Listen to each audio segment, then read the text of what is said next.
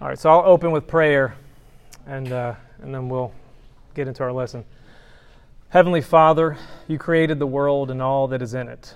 You made mankind your priests on this earth, and it is our prayer that we will be faithful and humble priests. As your word tell, tells us, you will one day cut off all flattering lips and the tongues of those who boast in anything but you. So we pray that you will make us humble priests as we study your word today, your word that is sharper than a double edged sword we're grateful that your word mercifully divides bone and marrow and prepares us for the altar fire of your spirit. Your spirit that was given to us in baptism and continually transforms us into new creations and living sacrifices. Please make us just kings and queens, make us bold prophets on the earth, and all of this for the sake of your Son, our Savior Jesus. Amen. Okay, so today we're going to continue our pre Leviticus study, uh, floating around in various places in the Old Testament Genesis, Exodus, of course, we'll mention Leviticus here and there. And we're going to we're going to use a microscope today compared with previous weeks in that, um, we're going to narrow down and talk about basically one theme or concept the entire time. I had, uh, I was of a mind to talk about two sort of themes and concepts uh, divine rest being one of them, and then Adam's priestly nature, and thus our priestly natures. Uh, but I, I, just, it, it became too long. what I had typed up was you know, well over 3,000 words, over 10 pages. It was, it was getting to be crazy. So, so I'm just having to chop some things up. Um, but that being said, uh, today we're going to talk about divine rest. And um, you've got, uh, hopefully, have you, do you have a handout? If you don't have one and need one, raise your hand and I've got some. Okay. Let's see. I have two handouts left. So if you have a family member you can share with, then uh, I would, uh, I think they, the Kavanaughs need one. And um, can you share with your sisters here, Joe? And thank you. Thanks, Amy. Um, I did 20 this week, um, and I guess that wasn't enough. So next next week we'll, well maybe I'll do more. Um, okay, so you, but your handout should have uh, some relevant information on it. Uh, on the first page, not the cover page, but you'll see sort of the basic argument that I'm going to be trying to make today. Uh, some people don't love when theology is done this way in the sort of the, the, the way of analytic philosophy, but that's sort of my that was my graduate school training, and when I can, I like to try to do that. And this is, you know, this is very basic. Uh, this is one of the first things you learn in elementary logic. The argument you have in front of you. It's called, uh, it's uh, form as modus ponens. If the abstract structure of it is if P then Q, P therefore Q. It, it just we'll talk about that in a moment, but um, that's why it's laid out that way. If it looks funny, don't let that throw you off. That's just how I decided to to structure the talk. It's also if you're a young person and you're wanting to learn how to be a good writer and write a solid English 101 paper, learning how to do lay your argument out and uh, uh, standard form like I have here is, is a good lesson. I used to teach my uh, logic students that to help them with their writing. But anyway, uh, so we're going to talk about divine rest, and you'll, your handout will be relevant here. So last week we focused on the idea that the cosmos, the world as a whole, was created by God as a, a temple within which he would live and take rest with his human creatures. And in our time together this week, I'd like to accomplish one major task, and that is I'd like to show you that when God Sabbaths, when He rests, He does so in a temple. So, if in Genesis 2 2, God rests in creation, He rests in the world, um, the world that He took six days to speak into existence, well, then it just follows that the world is Yahweh's temple. So, here's one way we can formulate that argument. Our first premise if Yahweh rests in some place X, X is just a variable, it's an abstraction, then X is his temple. Premise two Yahweh rested in the world. part of the support. What I'm going to do is I'm going to tr- provide supports for each of these premises. And if those premises are true or probably true, then it's just going to happen. It just follows by necessity that our conclusion, therefore, the world is Yahweh's temple, that's also true or probably true, depending on how we're wanting to view these premises. Um, so, one of the things I'm really hoping, though, that we'll take away from this and the previous lessons is that the categories, and this is very important, the categories of temple, priest, sacrifice, and so on, those are all rooted in some way in creation itself. So that when we see those realities, those concepts and practices embodied and picked up in Exodus, Leviticus, Numbers, and Deuteronomy, the rest of the Pentateuch, and really indeed throughout the rest of the Bible, when we see those things mentioned, they're not foreign entities. They're actually constitutive parts of the world of human and human identity. And it's vitally, vitally important that we recognize these things temple, priest, sacrifice, and so on as constitutive of, of reality because that's how the biblical writers thought about the world. And if we're going to understand God's written word in all of its depth and beauty, we're going to have to see the world the way that they did. And uh, when we can see the world as the Bible portrays it, uh, we can begin to develop, I think, a truly Christian metaphysic. Okay? We can begin to, as uh, Cornelius Van Til, I'm sure many of you have heard of him before, but we can do what he so often uh, urged us to do, and that is think God's thoughts after him. If you're a classical theist, you probably don't like Van Til. I think that's a mistake. But uh, anyway, that's just insider baseball there. But um, but the point is that we begin to think God's thoughts after Him. And on the biblical model, there is no natural world that stands separated from the so called supernatural world. Instead, all of reality, I mean literally everything, literally everything, belongs to God and comes to us pre interpreted by Him. He's called this world His temple and human beings His priests. And as we study these early chapters in the Bible and we speak about things in the way that we have been in terms of temples and priests and kings and sacrifice and so on, we're not engaging in some cute or merely even intellectually interesting or poetic way of reading the Bible in reality. I'm not interested in that. I'm not interested in being cute or uh, in, in even in one sense being super intellectual. Instead, what I'm interested in doing, and I think what we're doing when we talk about the Bible and the world and the way that God's made it, is that we're carving reality at its joints. We're simply repeating what God has said about the fundamental and distinctive categories of reality. And as we do that, we're refusing to let the world tell us what God's world is and what His human creatures are. This ties in, I think, nicely with some of what Nick was talking about in the sermon today in terms of the yoga class and, you know, and all of this. Um, we're not letting the world, whether it be the world of modernism, postmodernism, Eastern religionism, any other kind of ism, we're not letting those things tell us what God's world is. Scripture is telling us what God's world is and who we are. If you want to fight back against um, the sort of seems like the prevailing view of gender ideology in our country, um, we can change our language. We think in, in, in language, let's change the way we talk. Uh, let's call people uh, priests. We can, I'm not saying run around the streets calling everybody a priest, but these ideas should be coming out in our speech and in the, the, the concepts we use to talk about the world. Um, it, it, will, it will change everything, I think, if we do that. Uh, if we think God's thoughts after Him. We can, I could elaborate a lot on that, but I won't. But um, so let's do this. Let's go ahead and get started. Let's t- uh, turn to uh, the first premise of our little argument there on your first page.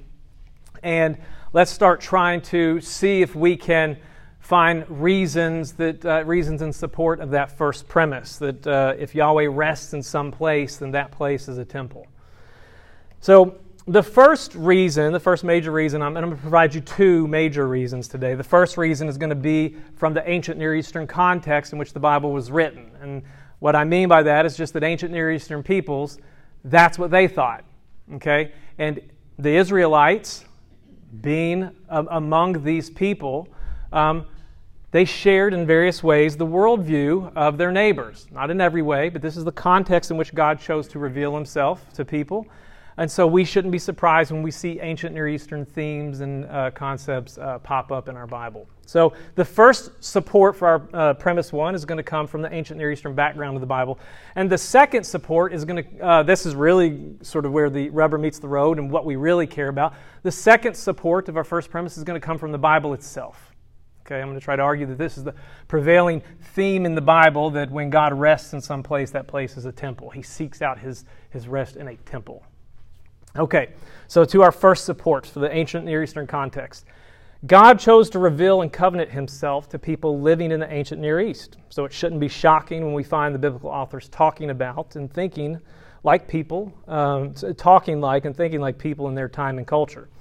And as I noted last week, there are a number of parallels or points of contact between the worldview of the ancient Israelites and the other people groups in the ancient Near East.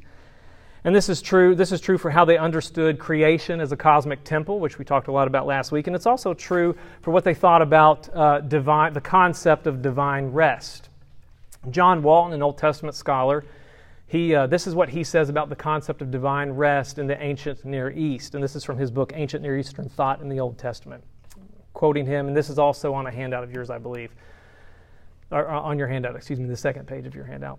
The concept of divine rest can, in turn, be elucidated by ancient Near Eastern literature, which demonstrates that a deity's rest is achieved in a temple, generally as a result of order having been established. The rest, while it represents a disengagement from the process of establishing order, is more importantly an expression of engagement as the deity takes his place at the helm to maintain an ordered, secure, and stable cosmos. End quote. Um, what's important for our purposes in, in, what Walton has to say is that, um, again, people in ancient Near East thought that they just thought of deities resting in temples. And one thing I do want to point out is that notice how he says that the deity takes his place at the helm. Um, this is another way of saying that the deity uh, takes his place not just in a temple but in a palace. He takes his place as the ruler of, in the ancient Near East, they would think of a specific region or country they didn't have a concept really for a ruler that ruled over everything. They had a sort of a pantheon of gods, uh, or a divine council, you might say, something like that. Um, okay, so uh, that's the ancient Near Eastern background. I think when we consider that, that provides some support for our first premise. But let's get into Psalm 132, the Bible itself, and let's look at some additional reasons to think that our first premise is true. So, Psalm 132 should be on the next page of your handout, verses 1 through 9, and then verses 13 through 16. Um, I'm just going to read it, unless someone would like to read it for us tell you what, maybe I ought to read it for the recording, just, just in case. Let me read that. Uh, and I believe I, I generally use the ESV, and I think that's where I took this from. Um, Remember, O Lord, in David's favor, all the hardships he endured. How he swore to the Lord and vowed to the mighty one of Jacob, I will not enter my house or get into my bed. I will not give sleep to my eyes or slumber to my eyelids until I find a place for the Lord a dwelling place for the mighty one of Jacob. Behold, we heard it, we heard of it in Ephrathah. We found it in the fields of Jaar. Let us go to his dwelling place. Let us worship at his footstool. Arise, O Lord, and go to your resting place, you and the ark of your might. Let your priests be clothed with righteousness, and let your uh, saints shout for joy. Going down to verse 13. For the Lord has chosen Zion. He has delivered it, uh, I'm sorry, he has desired it for his dwelling place. This is my resting place forever. Here I will dwell, for I have desired it. I will abundantly bless her provisions. I will satisfy her poor with bread. Her priests I will clothe with salvation, and her saints will shout for joy. Okay. So this psalm begins by noting that David swore to Yahweh that he would not rest himself until he built a house for God. If you go read 1st and 2nd Samuel, 1st and 2nd Kings, this idea comes out pretty clearly. David really wanted to build a house for God, but Um, but he didn't um, because God didn't bless him with that uh, honor because he uh, rebelled against God at a time, and so uh, he gave that to his son Solomon to do. But David wanted to.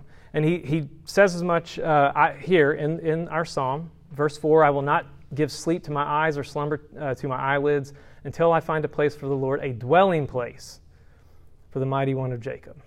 Verse 5 repeated throughout the psalm is the fact that God's temp, uh, that, that the temple is God's dwelling place. David's talking about the temple here. So we look at verses 5, 7, and 13. A place for the Lord, a dwelling place for the mighty one of Jacob, his dwelling place in verse 7, worship at his footstool. His, his dwelling place is a place of worship. That's also the place where his footstool is.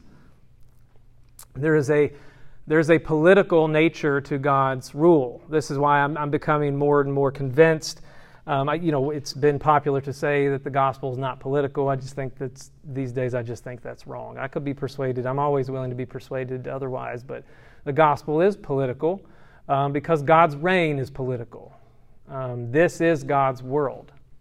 Uh, no matter um, what uh, um, any of our leaders have to say about that. So. Um, what's important here, too, is that in verses 8 and 14, we see that the temple is, a, is God's own resting place.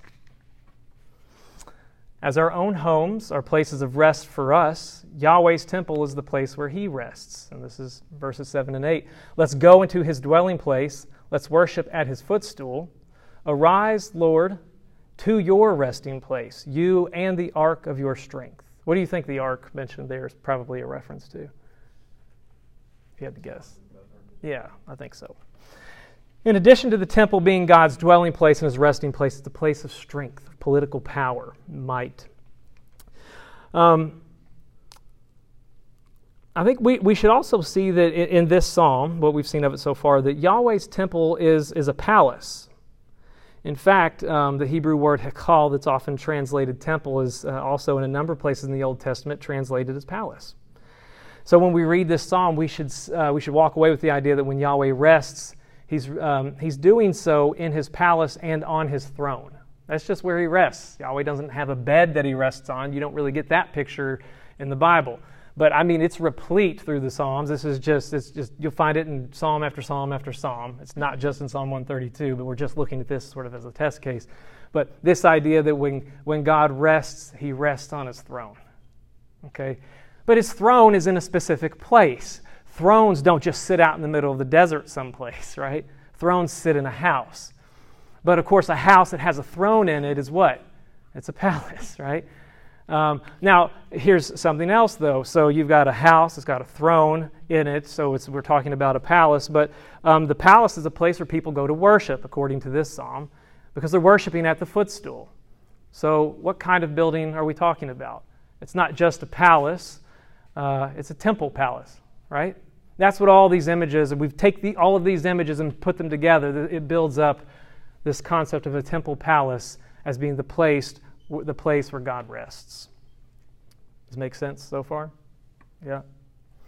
And uh, you may not be convinced by this, that's fine, but I'll, I'll do my best. That's all I can do.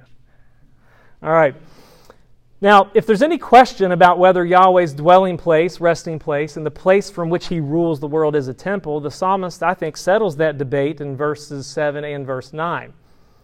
While speaking of his dwelling place uh, and his resting place and so on, he says, Let's worship at his footstool. And then in verse 9, May your priests be clothed with righteousness, and may your godly ones sing for joy. Because Yahweh's dwelling place uh, and resting place is a place of worship that's occupied by priests, at least it seems so in this psalm, well, I think we need to conclude that um, when Yahweh rests, he rests in a temple. He rests in a place of worship. That's what makes sense to me. Um, I look, and there's actually there are tons of books and articles about this too. It's not just I'm not just pulling this out of my hat after reading Psalm 132. There's a lot to say in support of this, but um, but I think Psalm 132 really lays this out. It's a good summary of sort of the overall biblical teaching on divine rest. So, um, but because my ultimate purpose is to provide another argument in favor of the idea that creation is a temple, I now have to show you that Yahweh rested in creation. We've got to move on to premise two. I think I've provided some reasons in support of premise one, so now we need to move to premise two of the argument on your first page there. Um, and I know, like, so um, is sort of how I'm wired. Like, the, the more arguments you can have in favor of something, at least thinking, you know, as a philosopher than a, you know, um, a previous life, like, um, the more arguments you can have in favor of something, the better, right? I mean, let's say you're arguing for, um, uh, let's you're the, the idea that we are that fundamentally we're disembodied souls. Right? Let's just say that's what you're trying to argue. Okay, you might do that um, by uh, adopting Descartes' cogito method, right? You try to doubt everything, but what can't you doubt? Well, that you're a thinking thing, right? So you, maybe you, you adopt that method, or maybe you, you so that's one argument. You might uh, argue from ex- phenomenal experience or your qualia or whatever, like you know all these things that philosophers talk about. Maybe you try to establish your your conclusion that way, or maybe um, you try to argue that we're disembodied souls be, uh, from uh, near death experiences. Maybe you do that, right? And you take all these near death experiences. People are like, well, I did. I was. I saw my body laying on the table. I was floating away. Right? Maybe. Maybe that's one way you try to take that testimony. So maybe in some sense that's an argument from experience. I don't know. Um, but those would be different ways to argue to the same conclusion. And I think I provided last week uh, various reasons. So, one way of arguing to the conclusion that creation is a cosmic temple and that we're priests, as Adam was, what I'm doing this week is providing another argument, a different way to get to that conclusion. I'm arguing, you might call this an argument from divine rest. The idea is just when we reflect on the concept of divine rest as is portrayed in Scripture, um, it just entails um, this idea that creation is a cosmic temple. Okay. Does this make sense? Okay. Now, so we've got to move on, though, um, to premise two, and we need to say something in defense of it because you might have thought something like this. Well, I mean, for all I know, after God created the world, he took to heaven to have his rest, right? Maybe he didn't rest in creation. I mean, does the biblical text say that? It just says that he rested, right? I don't remember it saying where he rested exactly, not explicitly. Um, but I don't think that's the right way to view it. I think we should see God as resting in creation. And I'm going to try to provide uh, two arguments in favor of that premise. Um, the first is going to be based on this biblical theological idea. This is the idea that runs throughout all of the canon of Scripture that uh, when God rested, He always intended from from the garden, from the time of the garden on, he's always intended to rest with his people. That's going to be the first support I, I try to provide in support of premise two. The second, we'll look at the second support will come from just a, a, brief reflection on the architecture uh, of uh, the, the temple and tabernacle, and in particular, the movement that the Ark of the Covenant sometimes makes. Okay? That will be the second support uh, for our second premise. Okay. All right. Okay. All right. Uh, so to our first reason, our first uh, argument in favor of premise two. Throughout the Bible, we can see that uh, God's Sabbath rest wasn't intended for Him alone. He's always wanted to rest with His people. And this is really, I, I love this. I like typology, and I just want us to consider this for a moment. Um, as God intended to take up His dwelling place in the land among his people, in the promised land. Just think about the book of Deuteronomy. He's always pointing this out. I'll, I'll repeat what I just said here in a minute, actually. But he's taking, he, where has he taken up residence now? Where has God taken up residence now? He always wanted to take up residence in the land with his people. Where has he taken up residence now? It's, associ- it's something associated with dirt. Think of Acts chapter 2. Where does God live now? Joe. Yeah, in us. In us. God's Spirit, um, which is associated with fire, which brings us back to the book of Leviticus, the, the altar fire that eats um, the sacrifices. This is why fire, I think, um, descended onto the heads of the apostles. See, um, God hasn't he hasn't foregone, he hasn't, he's not moved away from his desire to dwell in the land. It's just that you and I, being people of the dirt, dirt people, we are those pieces of land. We're holy ground. I mean it. I know it sounds Looney Tunes. I mean, I'm, I'm sure I look like a crazy man, but I mean it. I really mean that. I think that's, I think we're supposed to see that image in Scripture. We're holy ground. Um, this, we could say a lot more about that and its relation to baptism. I won't do that, but, um, but anyway. So I just wanted to pause on that for a second. But the point is, God's always wanted to bring His people into His rest. Sabbath rest is a gracious gift from God, in part because um, it's His provision of us living under His kingly rule. He's the just judge of all the earth, and He'll only do that which is right. The psalmist tells us that, right? I mean, think about it.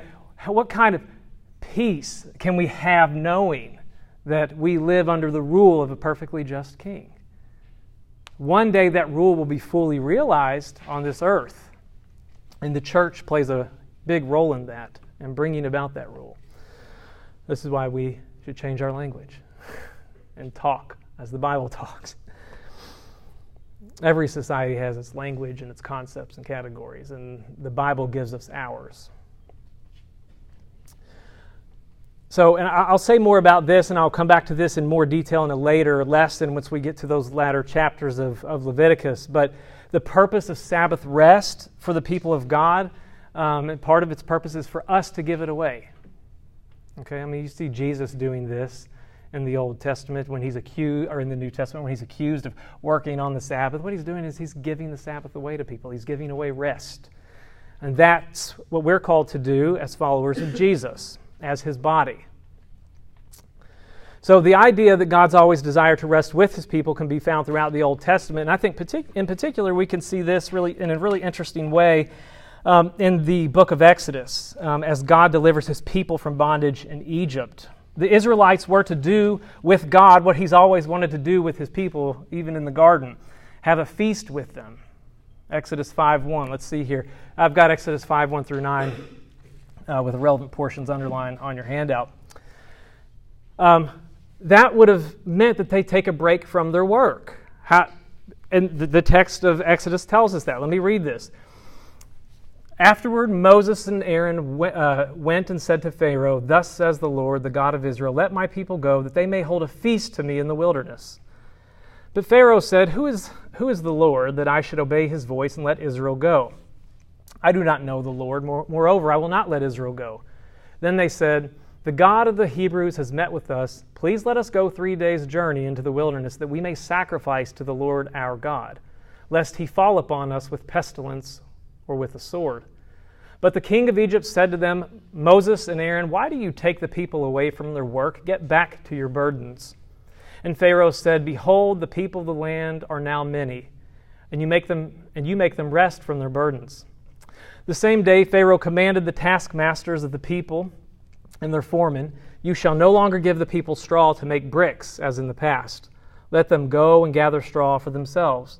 But the number of bricks that they made in the past you shall impose on them. So you can't reduce the number of bricks they made. You shall by no means reduce it, for they are idle. Therefore they cried, Let us go and offer a sacrifice to our God. Let heavier work be laid on the man, on the men, that they may labor at it and pay no regard to lying words. End quote. Okay. Pharaoh throughout the Bible is an anti creational figure. We have to remember rest, God's Sabbath rest, is a part of creation. And um, Pharaoh hates the creation blessings. And we could see this in part because he hated the creation blessing. I mean, if you think back, so um, Joseph's uh, family ends up in Egypt. And how does Exodus open? It opens by telling us that they're flourishing. There are tons of Israelites, they're all over the place, right? And um, it, they, there were so many of them that the, the Egyptians, particularly Pharaoh, were scared of them. Okay? And so what does he do? So they're living this they're living out this creation blessing of being fruitful and multiplying. So what's what does Pharaoh, this anti-creational, this anti-Christ type figure in the Old Testament, so to speak, anti God figure in the Old Testament, what does he do? He decides to kill their babies, right? He hates that blessing and tries to undermine it. And uh, I want to suggest here in Exodus 5, we get a clear picture about how he hates another creation reality rest.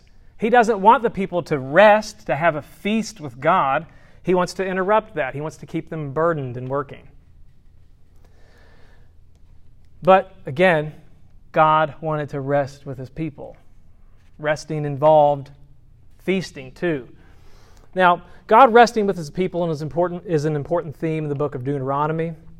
Uh, as God repeatedly, uh, so we're moving beyond Exodus now, as God repeatedly tells Israel that he is bringing them to the promised land so that he can give them rest from all of their enemies. And I, I didn't put these citations in your packet, but Deuteronomy 3.20, uh, Deuteronomy 12, and Deuteronomy 25. Interestingly, the promised land is described in various places in Edenic terms. It's described like this garden, this place of abundance and security. And this Edenic description of the promised land makes sense if God is doing what I, we talked about, he's, the book of Leviticus is showing us. He's reversing the fall so that his original purpose of resting with his people in the land will be realized. The New Testament picks up on all of this. Quoting Psalm 95, the writer of Hebrews tells us that Israel was unable to enter God's rest because of their disobedience. That's Hebrews 3 7 through 11. So, if it's true that God's intention has always been to rest with his people, then it seems plausible that in Genesis 2 2, when he rested, he intended to do so with the only human creature around, Adam. As far as we know, there was no one else. And so, this means, I think, um, that God intended to rest on earth because that's where Adam was. Adam wasn't in heaven. I don't think God retreated to heaven to take a rest. He didn't need to. Um, because, in a very important sense, he brought heaven to earth. He had made a temple, a, a sanctuary in which he could dwell with his very first priest, Adam. He's in the right kind of place to rest. So that's a defense of our, that's the first defense of our second premise. And now I want to try to um, provide a second defense of our second premise, and we do have enough time, so that's good. Uh, another way that we can see God's intention of resting and ruling on earth, on earth with his people, is by reflecting on the architecture of the tabernacle and the movement of the Ark of the Covenant. When we read throughout the Bible, especially in the Psalms, that Yahweh sits enthroned above the earth, I mean, that idea is all over the place. He sits enthroned above the earth. Okay? So that might give you pause. You might say, oh, well, that acts as a counterexample to your second premise that, that it, it, he's, he's on his throne above the earth. You're claiming he's rested on the earth. Like, there's something wrong with this. But just bear with me for just a moment. I'll try to bring heaven and earth together. So, it's kind of a joke. Anyway, anyway, uh, uh, it's good to be a nerd. All right, uh, all right. So, um, but I think what the structure of the tabernacle teaches us is that Yahweh's throne spans heaven and earth. See, I just brought heaven and earth together for you. The tabernacle teaches us that heaven and earth come together. And I think that's what we were seeing going on, going on in, the, in the Garden of Eden. This is why you've got uh, uh, some fallen angelic figure running around talking to people. Okay. Um, Eve apparently didn't think it was that weird that this snake or at least serpentine looking angelic figure uh, started talking to her. We don't get any indication of that um, because I think heaven and earth were maybe not as separated as they seem to be now, but some of that's just conjecture. Um, but uh, the Holy of Holies and the ark that's in it, um, and remember we had mention of the ark in Psalm 132, that was a part of Yahweh's throne the place where he rested. And there's a, an Old Testament scholar, G.K. Beale, he has some interesting comments on this. Let me read to you what he has to say. The Holy of Holies, as I'm quoting him, the Holy of Holies is part of God's, and this is also on your uh, handout, is part of God's heavenly throne room. Yahweh sits enthroned above the cherubim on the ark of God.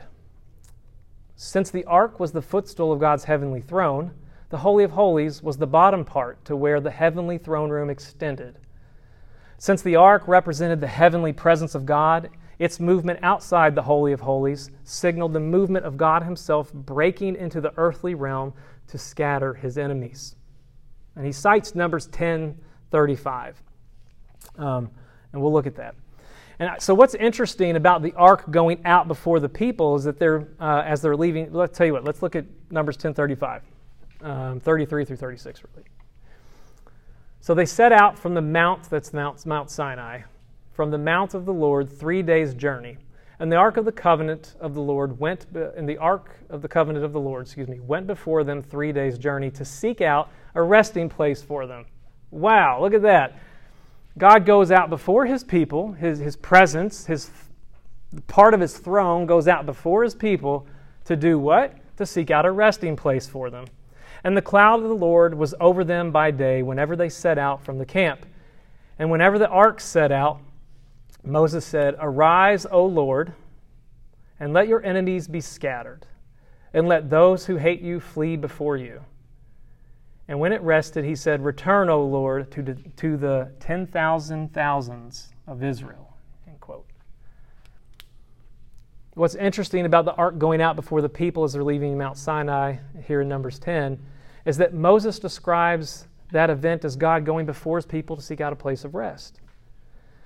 And um, as God's throne, the ark, or part of his throne, comes to rest, he prays that God will return to it. So, where does that ark eventually come to rest? Well, it comes to rest in the tabernacle again. And anytime they move, the ark moves and the tabernacle moves with it. The point is that God is always coming back to rest with his people. So, this, I think, provides another reason to think that our second premise is true that um, God rested on the earth. He's, because he's resting with his people. That's been his intention uh, from day one, so to speak. Um, and uh, the movement of the Ark of the Covenant as it goes out seeking a place of rest to which his people will go, and he stays there with them. That helps us see that, uh, that truth. Does that make sense? Okay. All right, so I'm going to wrap up. This is good. Uh, a few minutes early. Um, so, what we've done this week is we've established, uh, I think, the truth of our conclusion, our argument. Feel free to argue with me about it. We have a few minutes for you know Q and A. Um, be happy to hear what you think.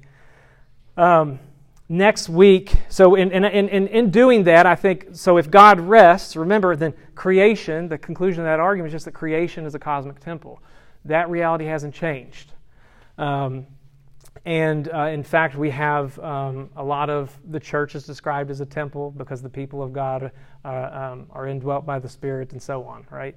Um, the, the earth is, is God's temple and it's um, being rebuilt day by day um, through the power of the Spirit and the work of Christ's body on this earth, his hands and feet, and that's us. He's the head, we're the body, the, heads, the, head, the hands and the feet.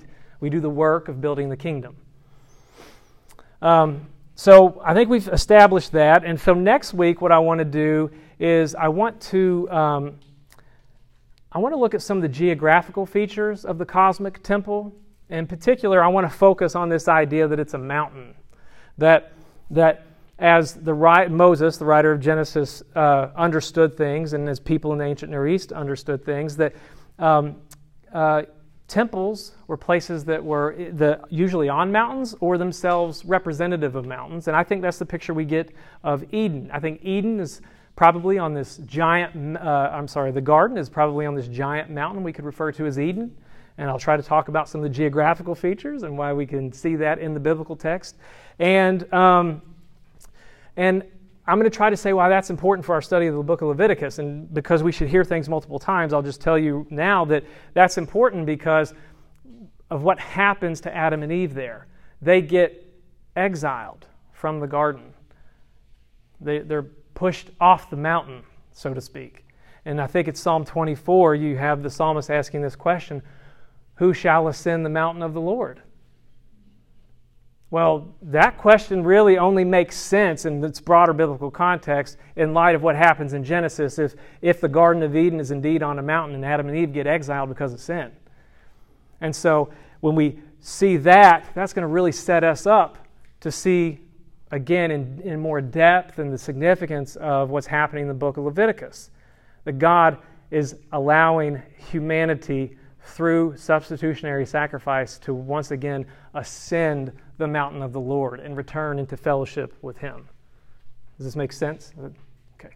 So that's what we'll focus on next week. Um, we have three minutes. It's 11:42. Does anyone have any questions, Jason?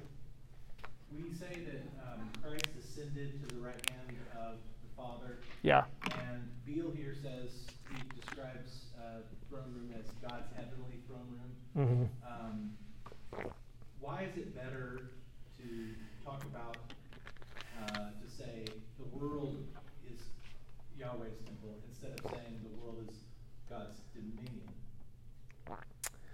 I think because I think both of those, uh, it's not wrong.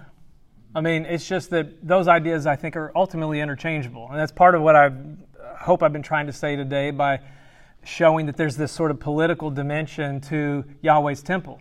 It's the place from which He rules, um, because His temple isn't merely a temple; it's also a palace, and palaces are are buildings of political authority and institution and so on.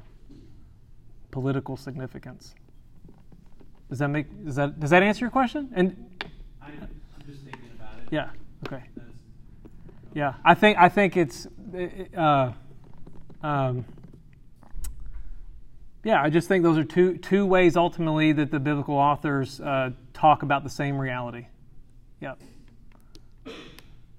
Anyone else? Any other questions? All right. All right. Um, okay, cool. Well, very good. Thank you all so much. I appreciate it. We'll see you next week.